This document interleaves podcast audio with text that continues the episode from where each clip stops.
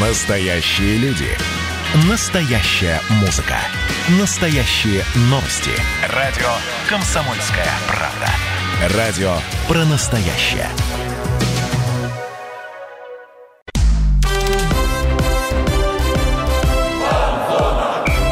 Фан-зона. Самарский спорт. За полем и трибунами.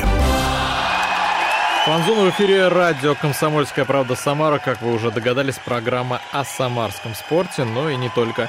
С вами Михаил Горюнов. Миш, привет. Привет. Привет, Дмитрий Кривенцов, да, который тоже с вами. Да, всем привет. Друзья, сегодня мы оказались зажаты буквально между молотом и наковальней. Речь, конечно, об Олимпиаде, где есть самарские спортсмены, и о старте сезона в Российской Премьер-лиге. Да, в обоих темах, или в обеих, наверное, будет правильнее сказать. Тема это же женского рода, немного филологии. Правильно я? Ты же филолог. Конечно. Я тоже филолог. Вот. В обеих темах отлично разбирается наш коллега, и тоже филолог, спортивный журналист, писатель Вячеслав Сорокин. Слава, здорово. Здорово, Михаил. Дима, я не филолог, кстати, я пиар-специалист. Ну, иногда это и видно. Филолог в душе. Спасибо. Ну, мы начнем, я предлагаю начать с футбола, потому что, это главная тема, как мы в прошлой передаче обсуждали, Олимпиада все-таки. Да, все-таки сошлись на том, что футбол, наверное, более интересен самарскому зрителю. Да, крылья вернулись в Премьер-лигу, но старт получился, я думаю, многие согласятся, не самым удачным. Наша команда проиграла дома Ахмату 1-2, причем первые 30 минут крылья, провалили, будем честны, пропустив 2 мяча, а потом собрались. Да, но они даже не то, что первые 30 минут провалили, после 5-й минуты провалили. Вот у нас в самом начале был момент у Сергеева, когда там отличная атака, но чуть не хватило, и дальше уже все, Ахмат просто взял все в свои руки, но итоговый счет 1-2, Сарвель забил, Владислав у нас во втором тайме, к сожалению, сравнять не получилось, и твой прогноз, по-моему, Дим, ты вроде говорил, что будет 1-2. Я ставил, что крылья проиграют, но мне так казалось, но, к сожалению, мой прогноз осуществился. Миш, ты был на этом матче, один из немногих, кто туда попал. Скажи так, какой у тебя послевкусие оставила эта игра? Я расстроился из-за результата, из-за того, что в первом тайме у нас вообще не было преимущества, и во втором, в принципе... Казалось, что Ахмат тоже как бы контролировал ситуацию, хотя крылья перехватили, и в конце могли сравнять. Там вообще просто отличный удар Сергеева. В штангу он, к сожалению, пришелся. И послевкусие, естественно, горьковатое. Сердце замерло, когда Сергеев попал в штангу. Да я бы даже так не сказал, знаешь. Оно не то, что замерло, это было весьма неожиданно. То есть идет игра, атака позиционная, тут бах, удар в штангу, тут просто это резко сердце дернулось, я бы вот так сказал. И ты уже понимаешь, что таких шансов, наверное... Там сколько оставалось-то, минуты 4 уже не будет. Но мы сошлись на том, что начало встречи крылья провалили, когда пропустили 2 мяча, когда не могли выйти. Нет, в целом, да, там могли и 3 пропустить, я думаю. Там то, что у Канате был еще момент отличный, с метра он не забил, так что... Соглашусь с тобой, конечно. Давай сначала послушаем главного тренера команды Игоря Осинькина, главного тренера крылья Советов. Да, он лучше нас знает, это точно. Игра сразу же пошла по сценарию команды гостей. Мы, в общем-то, наверное, в чем-то сами виноваты, но позволили провести такую быструю атаку с наших ошибок. Играть с командой Ахмата дальше было сложно, потому что она умеет прессинговать, умеет оказывать давление, особенно играя по счету. К сожалению, дальше мы еще и 2-й гол пропустили, насколько он логичен, не знаю, но все-таки в этот момент... Наверное, мы уже хуже контролировали игру. Вот этот отрезок, в том числе перед голом и сразу после 2-го гола. Не могу сказать, что у нас там было много моментов и наших ворот в этот отрезок, но все-таки мы саму игру не контролировали. Вот Игорь Осинькин говорит, что игру не контролировали. Но, тем не менее, что это было вообще? Почему крылья вышли и показали такую игру, скажем так, в первые 30 минут, 25 минут тайма? Слав, на твой взгляд. Мне кажется, крылья, они как бы в какой-то мере психологически еще пребывают в лиге пониже. ФНЛ, да? Да, потому что они впервые за долгое время, не считая Локомотива в Кубке, получили сильного соперника мотивированного. Отвыкли, что ли, от такого вот прессинга, когда тут каждая игра теперь будет как финал Кубка, по сути. А они пока, мне кажется, к этому не готовы. Я смотрел по телевизору трансляцию, и показывали Игоря Осинькина иногда, и он таким озадаченным казался, что вот как бы не совсем понятно, что происходит. Он не ожидал, что такое будет. Такое впечатление складывалось. Миш, ты как думаешь? Да, думаю, то, что он правильно сказал, что не контролировали игру, и это эдакий щелчок по носу, наверное, то, что команда действительно, не знаю, может быть, не перестроилась, потому что все так хвалят, Лещенко хвалит, то есть и вот Максим у нас на прошлой передаче говорил, что такой прям ажиотаж вокруг крыльев, что это, я читал там в соцсетях парни Барсби, типа молодые русские ребята, это как по аналогии с Манчестер Юнайтед, если я не ошибаюсь, раньше была тоже у них такая бригада из молодых англичан, которые выигрывали, и первый матч... Это был матч... холодный душ от Талалаева. Да, холодненький такой душ, да, то есть он не прям вот не 0-4, и могли сравнять, и, в принципе, могли даже, наверное, выиграть. Такая игра была в целом равная, но, опять же, как я уже говорил, что мне показалось, что Ахмат немного даже сбавил обороты. Давай, кстати, об этом поговорим. Сбавил обороты, ну, примерно за 15 минут первого тайма, там крылья уже подняли голову, начали что-то впереди, по крайней мере, пошли вперед. Почему так произошло? Потому что, когда ты проигрываешь 0-2, нужно уже идти вперед, хотя бы до перерыва забить один мяч. Ну, естественно, до этого крылья тоже шли вперед, но у них не получалось, Ахмат их просто не выпускал. Да, Ахмат просто держал мяч больше. А что случилось потом, вот за 15 минут первого тайма, до конца первого тайма? Что поменялось? Ну, Ахмат расслабился, они забили 2 мяча, игра в их руках, а крылья, наоборот, уже... То есть замен не было, только чисто, как сказать, интуитивное понятие того, что нужно бежать, забивать, иначе это будет стыдно перед родной публикой, которой было не так много, но проиграть первую игру в Самаре это будет не очень хорошо. Я тебя вел немножко к другому ответу. Как мне кажется, Ахмат просто устал, потому что тактика была какая? Задавить с первых минут крылья Советов и сломать их, забить как можно больше мячей и показать, что вы пришли в премьер-лигу. Здесь будет все по-другому. А Ахмат высоко прессинговал, он постоянно двигался, и было ясно, что Ахмат не сможет так играть всю игру.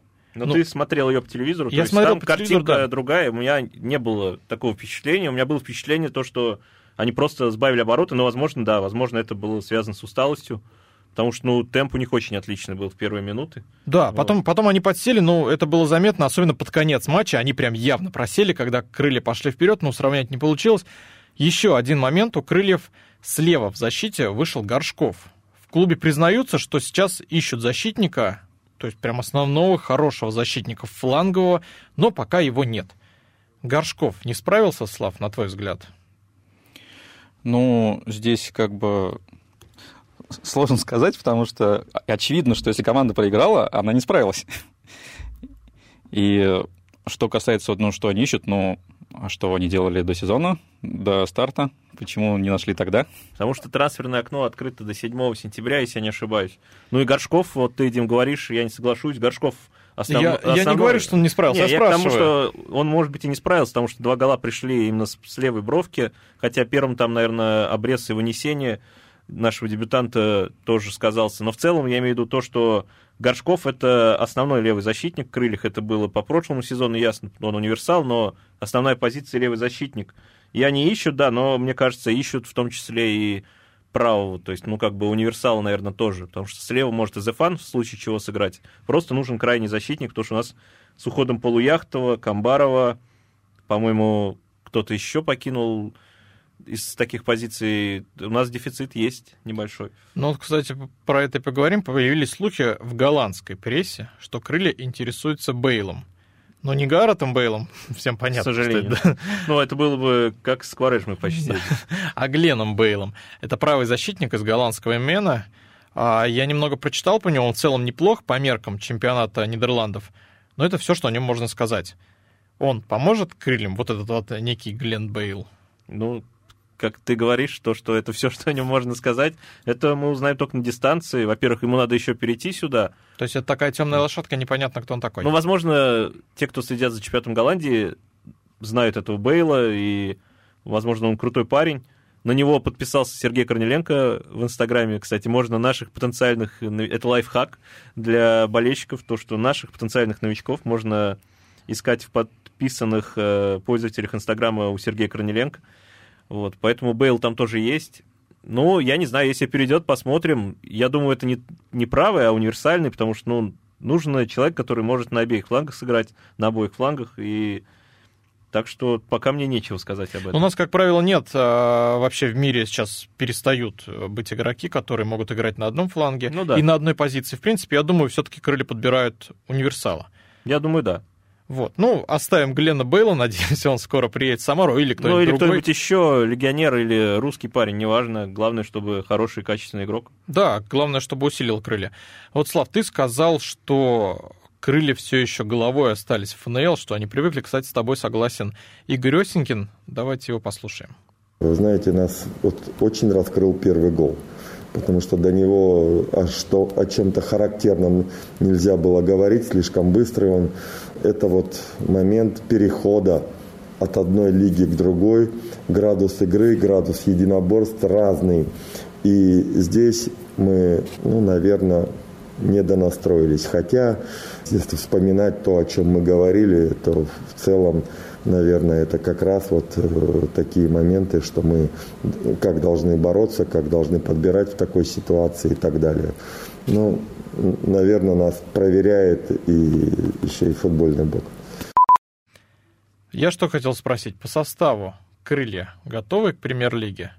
Потому что много было разговоров в прошлом сезоне, что мы не будем кардинально менять состав, что у нас костяк есть, мы добавим несколько игроков. По первой игре крылья команда премьер-лиги. По первой игре, да, потому что мы не самое позорное поражение потерпели. Мы из тех, кто проиграл, по-моему, даже выше всех. И вполне мы нормально на равных боролись, просто чуть не повезло и чуть не хватило опыта. Разовьем эту тему после небольшой паузы. Друзья, оставайтесь на Фан-зоне. Фан-зона.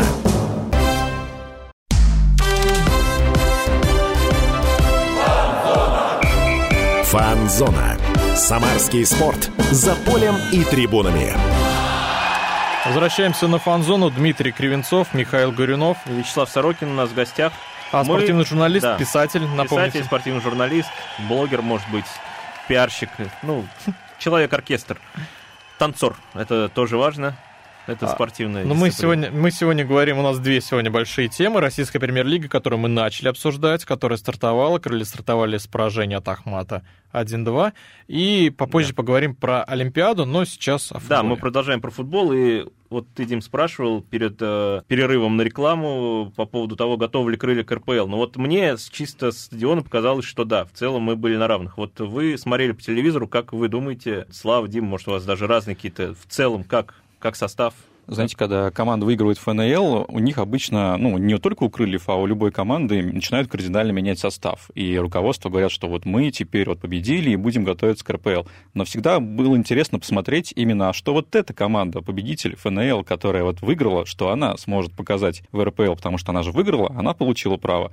И здесь мы как раз увидели такую ситуацию, когда состав почти не поменялся. Сейчас я думаю, что это команда РПЛ, но в лидеры, конечно, они не пробьются, может быть, со временем, но в этом сезоне будут где-то ниже 10-го места. Я с тобой согласен, потому что это явно не лидер. Это не команда, которая будет бороться за Еврокубки, хотя многие болельщики настроены оптимистично, и даже некоторые эксперты говорят, что, возможно, крылья зацепятся за какое-то 6-е место. Но, на мой взгляд, крылья — это команда премьер-лиги, однозначно. По составу это талантливые молодые парни, в основном есть опытные ребята. Крылья явно переросли в ФНЛ, это было видно в прошлом сезоне, но в премьер-лиге им пока будет тяжеловато, потому что тяжело привыкать к премьер-лиге. Как уже сказал Игорь Осинькин, другие скорости, другие единоборства, все абсолютно другое. Да, я, кстати, хотел добавить и другое количество игр, потому что мы прошлый сезон тоже не очень уверенно начали. Тогда говорили, что команда сыгрывается, хотя, в принципе, ребята все знакомые, но, мне кажется, просто вкатывается в сезон, если так можно выразиться, а здесь времени на раскачку будет поменьше, на 12 игр поменьше, и нужно уже брать свое прямо в ближайших турах, хотя календарь не самый простой. Я думаю, что крылья-то могут, если они переоценят то, что ФНЛ, РПЛ, то, что уже немного другие регалии, реалии, скорости, то вполне могут в десяточку-то попасть. Хотелось бы верить в это, по крайней мере. Давайте быстренько подытожим матч с Ахматом. На ваш взгляд, кто лучше всего себя проявил в этой игре? В первом тайме Зиньковский, во втором, трудно сказать, Сарвель, Сергеев. Сергеев во втором был активен. А ну-ка, хорошо. Сергеев, такое ощущение, что он дремал большую часть матча и проснулся под конец. Он зависимый нападающий, а не было таких подходов. То есть когда у него были шансы открыться или сделать забегание какое-то, он создавал остроту. То есть это даже и в первом тайме было. И он даже дальний удар продемонстрировал, что редко было в прошлом сезоне. То есть просто как бы поддержка была не на должном уровне у него. А так Зиньковский, наверное, если в целом по игре брать, хотя во втором тайме его закрыли. Ну, я думаю, Ахмат должен был его закрыть, потому что он в первом тайме так возил Грозницев, что не закрыть его было бы, наверное... Да, во втором тайме Ахмат играл 8 или 7-6 защитников, там вообще было тяжело как бы разбежаться. Ну, им нужно было сохранять счет, им нужно было играть по счету. Слав, под конец матча... Сейчас у тебя задам вопрос, запомни свою мысль. Под конец матча Игорь Осинькин выпустил второго нападающего. Вместо Сарвеля, который был скорее в роли девятки, он обычно так играет, выпустил Германа Анукху. Это высокий, мощный форвард. Как он сыграл, на твой взгляд? Это новичок команды. Ну, честно говоря, я удивлен, что его выпустили сразу, потому что я смотрел стартовые составы и видел, что многие молодые ребята, которых взяли, не молодые, но новенькие, скажем так, сидят на скамейке, и я думал, что сначала он просто посмотрит... Не, Анукха же вышел на замену, не сразу. Ну да, я и говорю, что... Что в первом матче он вышел, Слава, это имеет в виду. Да, я не думал, что он в первом матче выйдет. Ну, мне кажется, здесь нужно было Осенькину... Они все-таки хотели победить. И вот эти вот изменения, когда выпускается новый игрок, возможно, он сможет что-то принести нестандартное. Но он и принес. Да. Как раз я думал, кстати, ты сказал девятку Сарвеля. Сарвель, мне кажется, все-таки чуть под нападающим. А девятка у нас Сергеев как раз. Ну, если классическая девятка, это наконечник. Ну, мы с тобой еще поспорим. Нет, ну, я имею в виду оттянутую девятку. Не эту. В классике это считалось десяткой раньше. Не, я думаю, кстати, не соглашусь, что надо было его Анукху высиживать там, то есть для других матчей. Пеняев, да.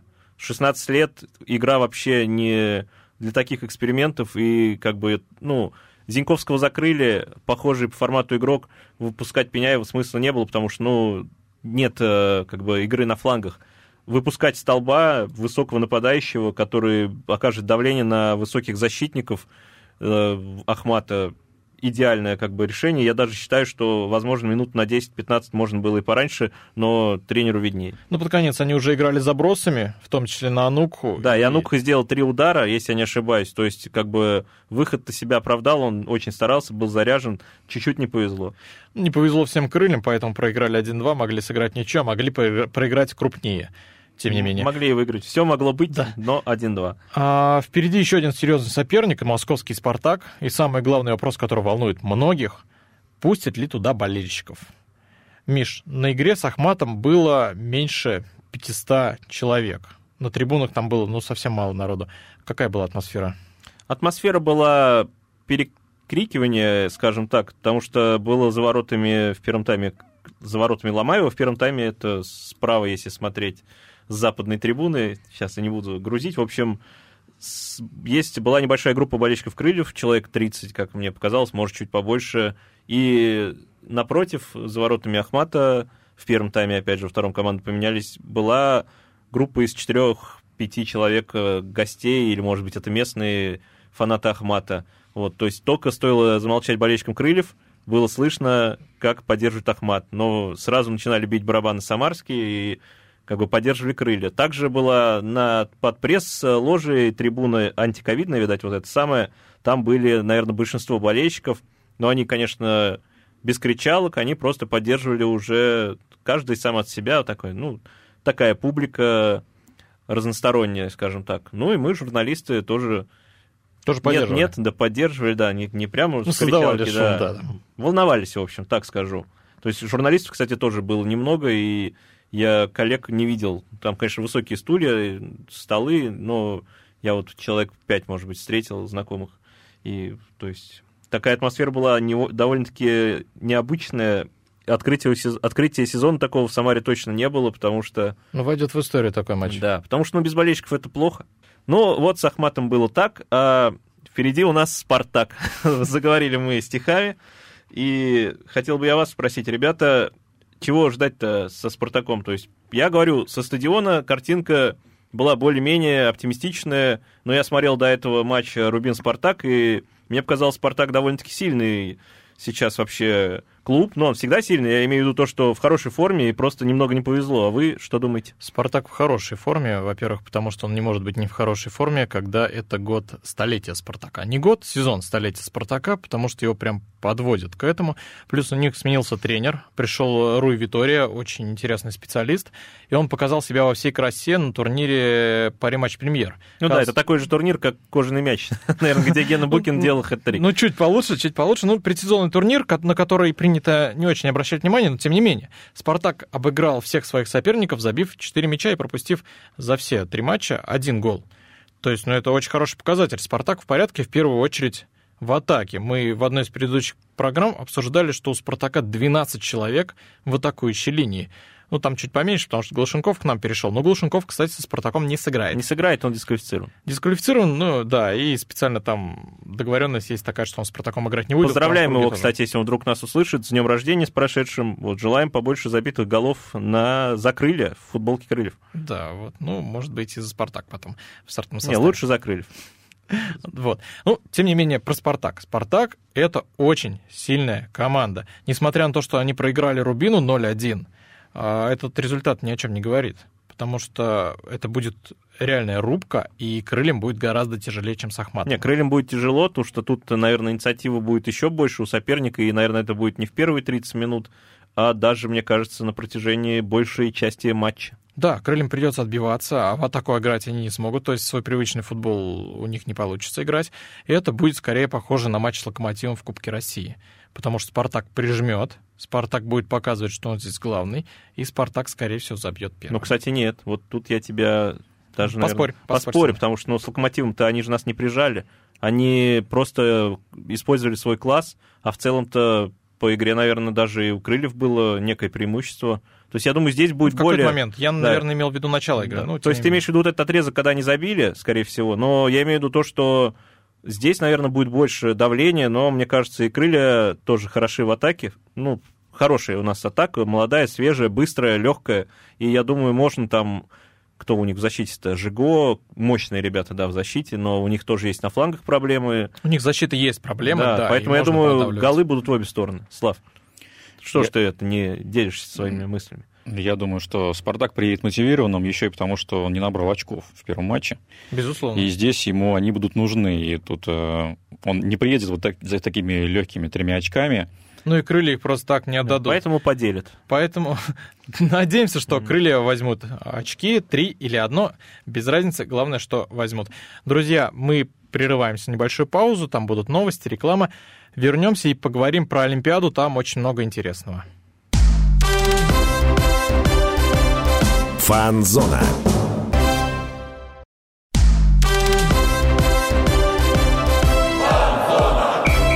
Фан-зона. Самарский спорт. За полем и трибунами. Возвращаемся на фан-зону, друзья. Дмитрий Кривенцов, Михаил Горюнов. С нами наш коллега, журналист, спортивный писатель Вячеслав Сорокин. Да, танцор. Также, танцор помимо всех прочих реалий. Пиар-специалист и не филолог. Пиар-специалист, не филолог. Поговорили мы про российский футбол, про Крылья Советов. Если кто-то пропустил, samarakp.ru, там можно будет послушать подкаст. Да, давайте, кстати, ну, уже закроем тему футбола прогнозами. То есть я на сайте давал samarakp.ru 1-1. Дим. Я с тобой соглашусь. Мне кажется, да, будет ничья и, скорее всего, результативная. 1-1. Ну, будет. Кстати, теперь у тебя неплохо бы, в принципе, чтобы сбылось, Слав. Я думаю, Спартак забьет и много. 3-1. Вот такой, Слав. 3-1, это хозяева победят. Нет, к сожалению, нет. Мы тебя после эфира побьем. Я убегу. Ну, еще и бегун получается. Про Олимпиаду мы поговорим. У нас 13 спортсменов из Самарской области. Некоторые уже закончили свои выступления, к сожалению. Но большинство еще борются за медали и готовятся к тому, чтобы показать свое мастерство. Да, я думаю, здесь, наверное, больше вы будете говорить, потому что я не очень разбираюсь в Олимпиаде. Хотя сегодня утром я смотрел фехтование, и женская. Россия выиграла американцев в полуфинале, и очень здорово. Но там, по-моему, не было наших, да, земляков? Наших не было, но наши есть в других видах спорта, мы сейчас поговорим. У нас есть Александр Кудашов, он, к сожалению, завершил свое выступление, это пловец. Он вошел в полуфинал на 200-метровке баттерфляем, но в финал, к сожалению, не попал. Он интересен и по другой причине, потому что этого полуфинала могло бы и не быть. Почему? Потому что за несколько недель обнародовали положительные допинг-пробы. Да, это я помню. И вместе с какой-то дамой он, по-моему, был отстранен. Да, пришлось доказывать через суд. В итоге суд решил, что нет, спортсмен чистый, и Александру разрешили ехать на игры. Собственно, он и приехал. То есть такая история, да. И скоро уже разрешили плыть на игры. Вот. Ну и как он выступил? Ну, как мы уже сказали, в полуфинале он вылетел, у него были шансы дойти до финала, причем его тренер Ольга Смирнова, она сказала, что даже Кудашову вполне возможно зацепиться за медали. Не за победу, как она сказала, но серебро, бронзу он вполне возможно, ну, он мог взять. Это она тебе, да, говорила, Вячеслав? Нет, это она говорила не мне. Ну, нашим коллегам, да. Но мне кажется, это такое очень смелое заявление, потому что многие тренеры, наоборот, осторожны и не хотят предсказывать какие-то хорошие результаты. Ну, это такие-то большие авансы. Слав, на твой взгляд, почему не получилось? То есть, говорили, он возьмет медали, в итоге вылетел в полуфинале. Ну, потому что Олимпиада — это стресс. И очень тяжело ему было от вот этого внимания, которое там царит в Токио от всех, от журналистов, хотя там их не больно мало, но все равно соперников, зрителей тоже немногочисленных, но все же. Плюс такая ответственность за результат, когда ты понимаешь, что это Олимпиада, и, может быть, ты туда больше никогда не попадешь. И если не сейчас, то, может быть, и никогда. И это тоже накладывает определенную такую сложность, даже если ты очень крутой спортсмен, а все там, безусловно, таковыми являются. Ну, кстати, про стресс я с тобой согласен, потому что, ну, представляете, спортсмен готовился к Олимпиаде, готовился, настраивался, подводил себя, и тут ему говорят, ты принимал допинг, ты никуда не едешь. А особенно, если не принимал. Да, и ты думаешь, а что произошло, что случилось? И, то есть это в любом случае выбивает из колеи. Потом суд, это опять стресс. Потом все эти разговоры вокруг тебя, ты допинговый, потому что ну, вокруг России много скандалов с допингом, не всегда обоснованных. Да, поэтому она, собственно, выступает не как Россия, а как Олимпийский комитет России. Да, вот. И в итоге ему говорят, ладно, езжай на Олимпиаду, но ты едешь на Олимпиаду, но тебя все равно все косятся и думают, что ты на допинге. Думают, что ты не вакцинирован. И... Да, вот это тоже. Да. И ну как в таких условиях выступать, это колоссальный стресс. Мне кажется, это тоже сказалось на нем. Мог выступить лучше, я здесь соглашусь с тренером, но не получилось. А я, кстати, с тренером, не знаю, я не особо в этой теме, но просто говорить, что вот бронза, серебро может быть, но тогда уж надо говорить, что медали или золото, как-то бронза, серебро...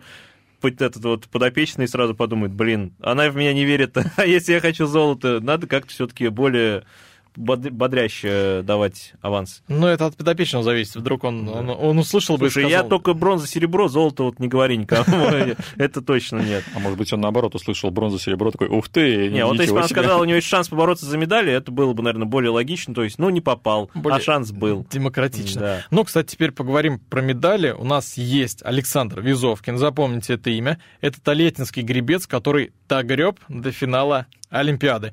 Только вдумайтесь, с 1988 года никто из наших одиночников ни из СССР, ни из России не боролся за медали в Олимпиаде.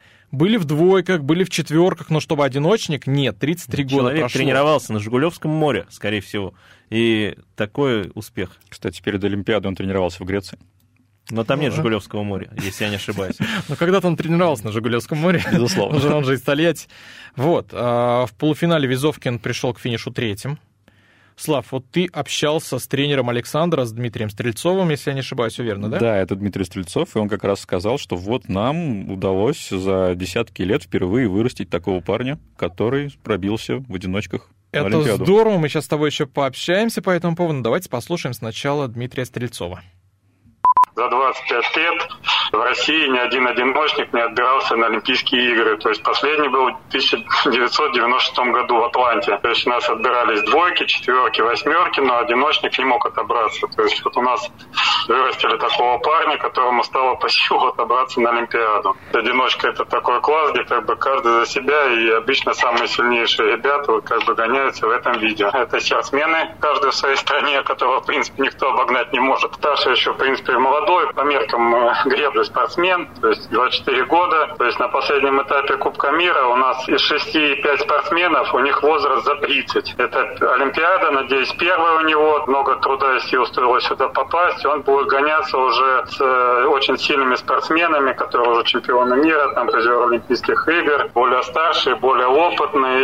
И за медаль можно будет бороться только при очень удачном стечении обстоятельств, на мой взгляд.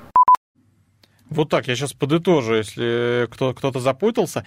С 96-го года одиночники не отбирались на Олимпиаду, а с 88-го года не доходили до финала.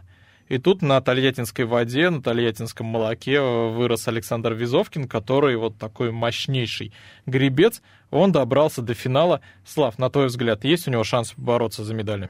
Ну, я думаю, что если уж он добрался до финала, то он там точно выложится на максимум, и сам он, наверное, думает о том, что будет бороться за медали однозначно. Кстати... Ну, раз он до финала дошел, то глупо не бороться за медали. Ну, как бы да. А сколько там кандидатов всего будет? 6 кандидатов там. То есть, если вообще довольно-таки доступно. Ну, в общем, да. Менее, надо обогнать 3 всего-то на все. Если 5, он уже сколько-то обогнал. 5. Но мы не забываем, что это лучшие гребцы на планете. Конечно. Ну, и он в том числе. Ну, так он тоже лучший гребец. Вот, да. Но это уже масштабно. То есть человек из Тольятти попал в число лучших гребцов. Впервые это, еще за такой длительный срок. За 25 лет. Когда? Из Тольятти, кстати, не за 25, там же в 96-м вряд ли тольяттинство было. Ну, это да. Вот, когда следим за Александром, завтра будет финал рано утром, без 15:05 по самарскому времени. То есть, если вдруг кто-то давно хотел встретить рассвет, есть отличная причина, почему нужно встать пораньше. Может быть, даже это будет радостная встреча. Тем не менее, да. Потому что мы же сказали, что есть шанс бороться за медали. Почему нет? Да, смотрите, просыпайтесь, если хотите, в 4:45. Наверное, по матчу того будут показывать. Ну, ты не будешь, да, смотреть? Да нет, я надеюсь, что нет. Ну, мы надеемся, что медаль наш спортсмен. Ну, я желаю удачи, да, и причем золото, потому что, ну, а что мелочиться? Нужно бороться за медаль выше пробы всегда. Конечно. Давайте теперь коротко о наших олимпийцах, которые уже закончили выступление. Был Павел Сухов в фехтовании со шпагой, он завершил выступление в 1:32 финала. Кирилл Бородачев тоже в фехтовании, но с рапирой дошел до 1/4 финала и там вылетел. У него еще есть брат Антон Бородачев, он вылетел в 1/16 финал. Кстати, Слава общался, по-моему, с тренером вот этих братьев. Да. Слав, что тренер говорила? Потому что они еще будут выступать уже в командном. Да, кстати, она говорила, что они как раз мотивированы после вот этой вот неудачи на именно командный турнир.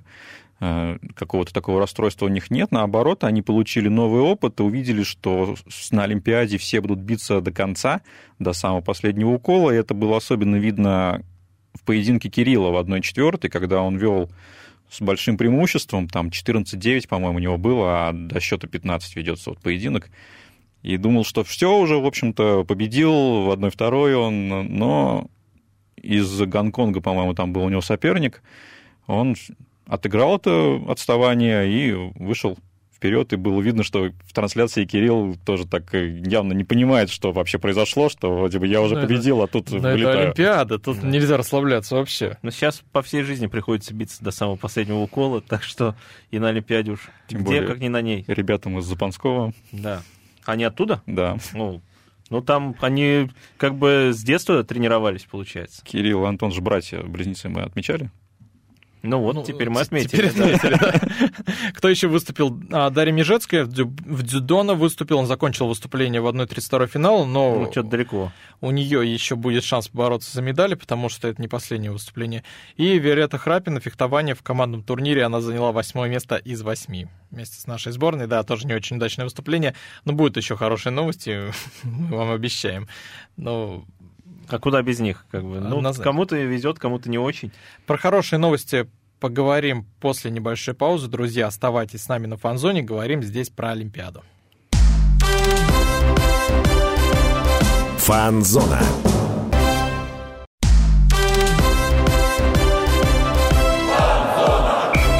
Фанзона. Самарский спорт. За полем и трибунами. Друзья, возвращаемся на фан-зону. Дмитрий Кривенцов, Михаил Горюнов. Говорим здесь о Олимпиаде с нашим коллегом.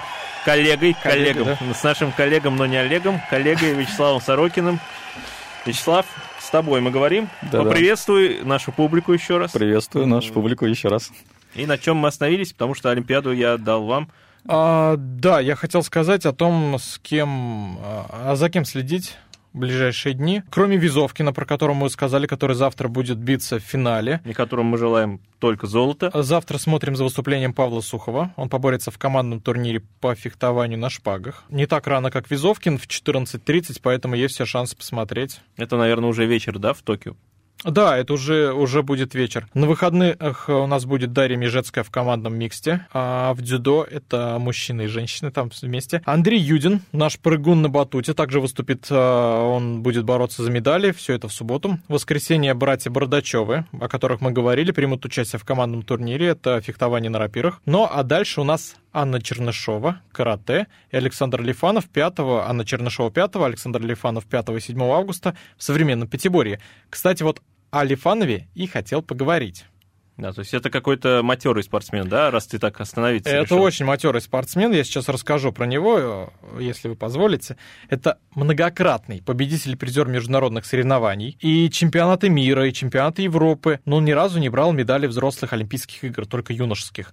В 2014 году последний раз было. Он действующий чемпион мира в эстафете, в командном зачете, и серебряный призер в личном соревнований, это все пятиборье. То есть ты оцениваешь, что шансы у него очень будут велики? Это здесь очень сильный спортсмен, он один из лидеров нашей сборной, от него все ждут медали, он один из лучших в мире. Вот, я сейчас немножко расскажу про него, потому что у него очень интересная история. Он приехал в Самару еще ребенком из Сибири, потому что у него нашли астму и сказали: в Сибири ты жить не можешь, здесь в таком климате у тебя развивалась астма, поэтому езжай туда, где потеплее. Самара, как известно, город-курорт, поэтому приехал в Самару. И пошел на плавание, потому что врачи сказали, лечить астму нужно плаванием, и это реально помогло, потому что, легким стало лучше. Потом постепенно из плавания он перешел в пятиборье. Там, это значит, к плаванию подключился бег, фехтование, стрельба из лука и верховая езда. Но еще одна очень крутая история, потому что у Александра развелась, это не круто, но круто дальше пойдет, у Александра развелась аллергия на лошадей у пятиборца, где одна из дисциплин — конкур, то есть ему нужно кататься на лошади, а он не может, у него после... Это уже какой-то фильм получается. Ну это просто, да. Это... Неужели ты писал про него? Мне кажется, откуда ты так знаешь? Я про него не писал, писала наша коллега Ольга Новикова, вот она с ним общалась, можно почитать на сайте samarakp.ru, очень интересная история, но, в общем, развилась аллергия, и после каждого проката у него были приступы. И он с этими приступами справлялся. Приходилось ездить только в респираторе, но он постепенно привык, то есть все постепенно взял под контроль. И сейчас он поехал с астмой, с аллергией на лошадей на Олимпиаду в пятиборье. Но это дико, кстати, круто. Это будет стильно, потому что сейчас респиратор — это уже норма в современном, да. Это... Но в соревнованиях они все-таки снимают, а тут подумают, вот какой ответственный самарский спортсмен. Просто... Тольяттинский, да. Самарский, он все Самарский наши, областной спортсмен, скажем так. Он самарский, да, он в Самаре жил, в Самаре рос. И что же, вот ты говоришь, с лошадьми, не все гладко, а что, в чем он ас? Тренеры говорят, что его сильная сторона — это фехтование. Как ни странно, несмотря на то, что он пловец, там, с детства занимался плаванием, но фехтование он лучше всего. И сам Александр отмечает, что фехтование — это такой вид спорта, когда ты действительно один на один с соперником, потому что плавание, ты соперников много, ты их не видишь, они как-то бег, то же самое, конкур. А фехтование — это вот соперник перед тобой, и, мне кажется, это дополнительно заряжает, но он силен. Слабая сторона у Александра тоже есть, он не очень хорош в стрельбе, но надеемся, что если ты хорош в шпаге, то со стрельбой это, наверное, уже похоже. Лучше быть хорош в стрельбе, чем в шпаге, но это шутки, это не к категории относится, вот, конечно.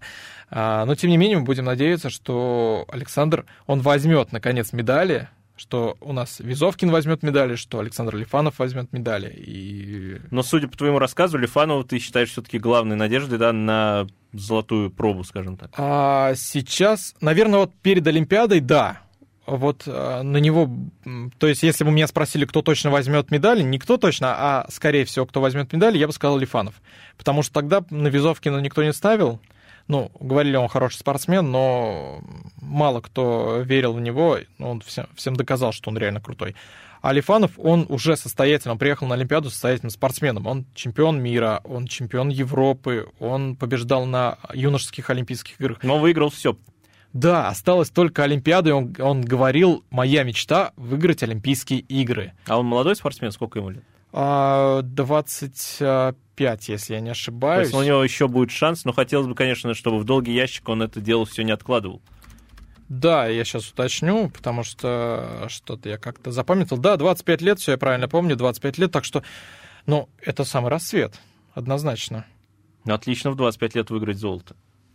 То есть, а кто еще у нас остался? Вот Лифанов, Визовкин. Кого вы еще выделите? Слав, кто кандидат на медаль, по-твоему? Ну, я думаю, что пока только вот эти двое ребят.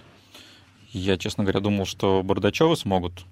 Но вот... То есть ты их в парном разряде уже не рассчитываешь на них особо? Нет, ну, я имел в виду в личном зачете, кто вот прям такая своя медаль. Ну, я с тобой поспорю, потому что мне кажется, что есть шансы у Даши Межецкой. А, Юдин у нас еще есть. А Юдин это... Чем? Расскажи давай, а потом уже я вступлю. Ну, батутист наш знаменитый, который тоже... Я сейчас, к сожалению, не вспомню его наград и титулов и достижений, но регулярно мы читаем о нем в прессе, сами пишем о его успехах, и я думаю, что вполне он может тоже принести медаль в Самарской области. Ну, как батуты? Я опять же говорю, что я не очень слежу за Олимпиадой. А у них там кто выше прыгнет или... Нет, у них там трюки такие есть, которые оцениваются... Но они выполняют. Вот как легкая атлетика. Не смотрел никогда? Конечно, смотрю. Посмотри, недавно наши ребята взяли золото в команде, да, там... Да, там до слез дошло, я видел. Это... Очень крутое выступление было, вот. Ну, и здесь такая же схема. Я хотел сказать про Дашу Межецкую. У нее почти нет международных наград, только золото на Европейских играх в Минске. Но, на мой взгляд, у нее есть все шансы побороться за медали. Ну, это дзюдо. Мы в нее верим, да, это дзюдо. И мы не списываем со счетов, у нас есть еще и гандбол, про который мы все так...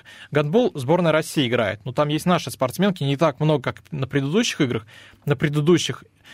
Напомню, что сборная России действующий олимпийский чемпион по гандболу. Но здесь мы в гандболе как бразильцы, да, в женском, потому что, ну, мастера настоящие. А были мастера. Сейчас похуже ситуация. Сейчас похуже. На прошлых Олимпийских играх была очень хорошая команда во главе с Дарьей Дмитриевой. Она бывший капитан Лады, она тольяттинка. Она сейчас играет за московский ЦСКА.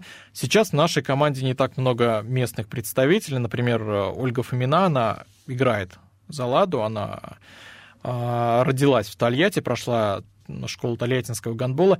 И главный тренер сборной России Алексей Алексеев, он главный тренер Лады.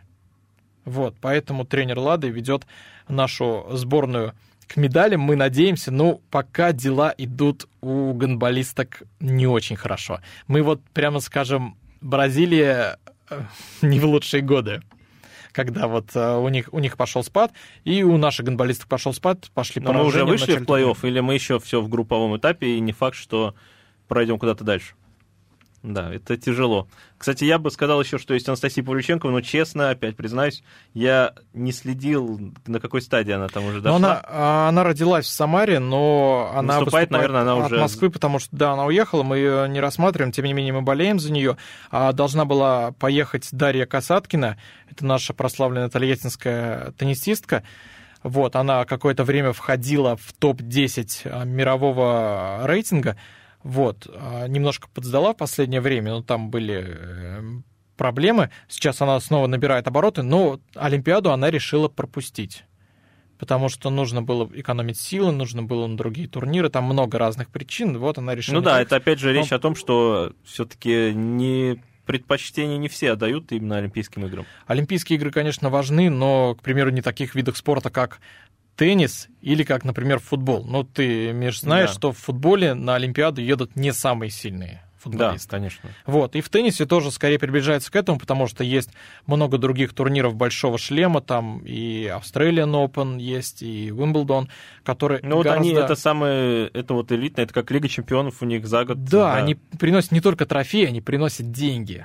Олимпийская медаль, это, конечно, очень важно, но теннисистам нужно на что-то жить. И поэтому... Ну, я думаю, они не бедствуют, если они на таком уровне. Конечно, да, не бедствуют, но если ты не участвуешь в таких турнирах, а даешь предпочтение каким-то другим, ну, кто-то выбирает. Кто-то едет на Олимпиаду и отстаивает честь страны, свою честь и доказывает, что он олимпийский чемпион или там медалист, а другие выбирают другие турниры, плюс смотрят по своему самочувствию, если человек рискует пропустить после этого сезон, зачем ему ехать на Олимпиаду, если это не так важно.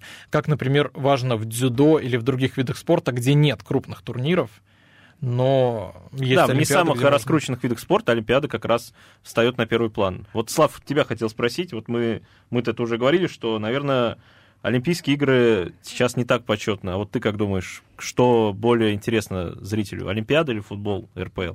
Да ну, просто футбол, мне кажется, более привычен. Олимпиада-то она бывает редко, и не каждый вообще понимает, что там происходит. Тем более в последнее время, когда есть вот оригинальные виды спорта, которых зачастую узнаешь только на Олимпиаде. То есть футбол? Но... Ну, то есть, по ходу года, конечно, футбол, безусловно. Но один раз в 4 года Олимпиада... Чемпионат мира тоже проходит один раз в 4 года, но он всегда популярен. Ну, Олимпиаде поможем разобраться мы. Дмитрий Кривенцов, Михаил Горюнов, Вячеслав Сорокин. Сегодня был с нами спортивный журналист-писатель. Друзья, оставайтесь на фан-зоне и болейте за наших спортсменов. Пока. Фан-зона.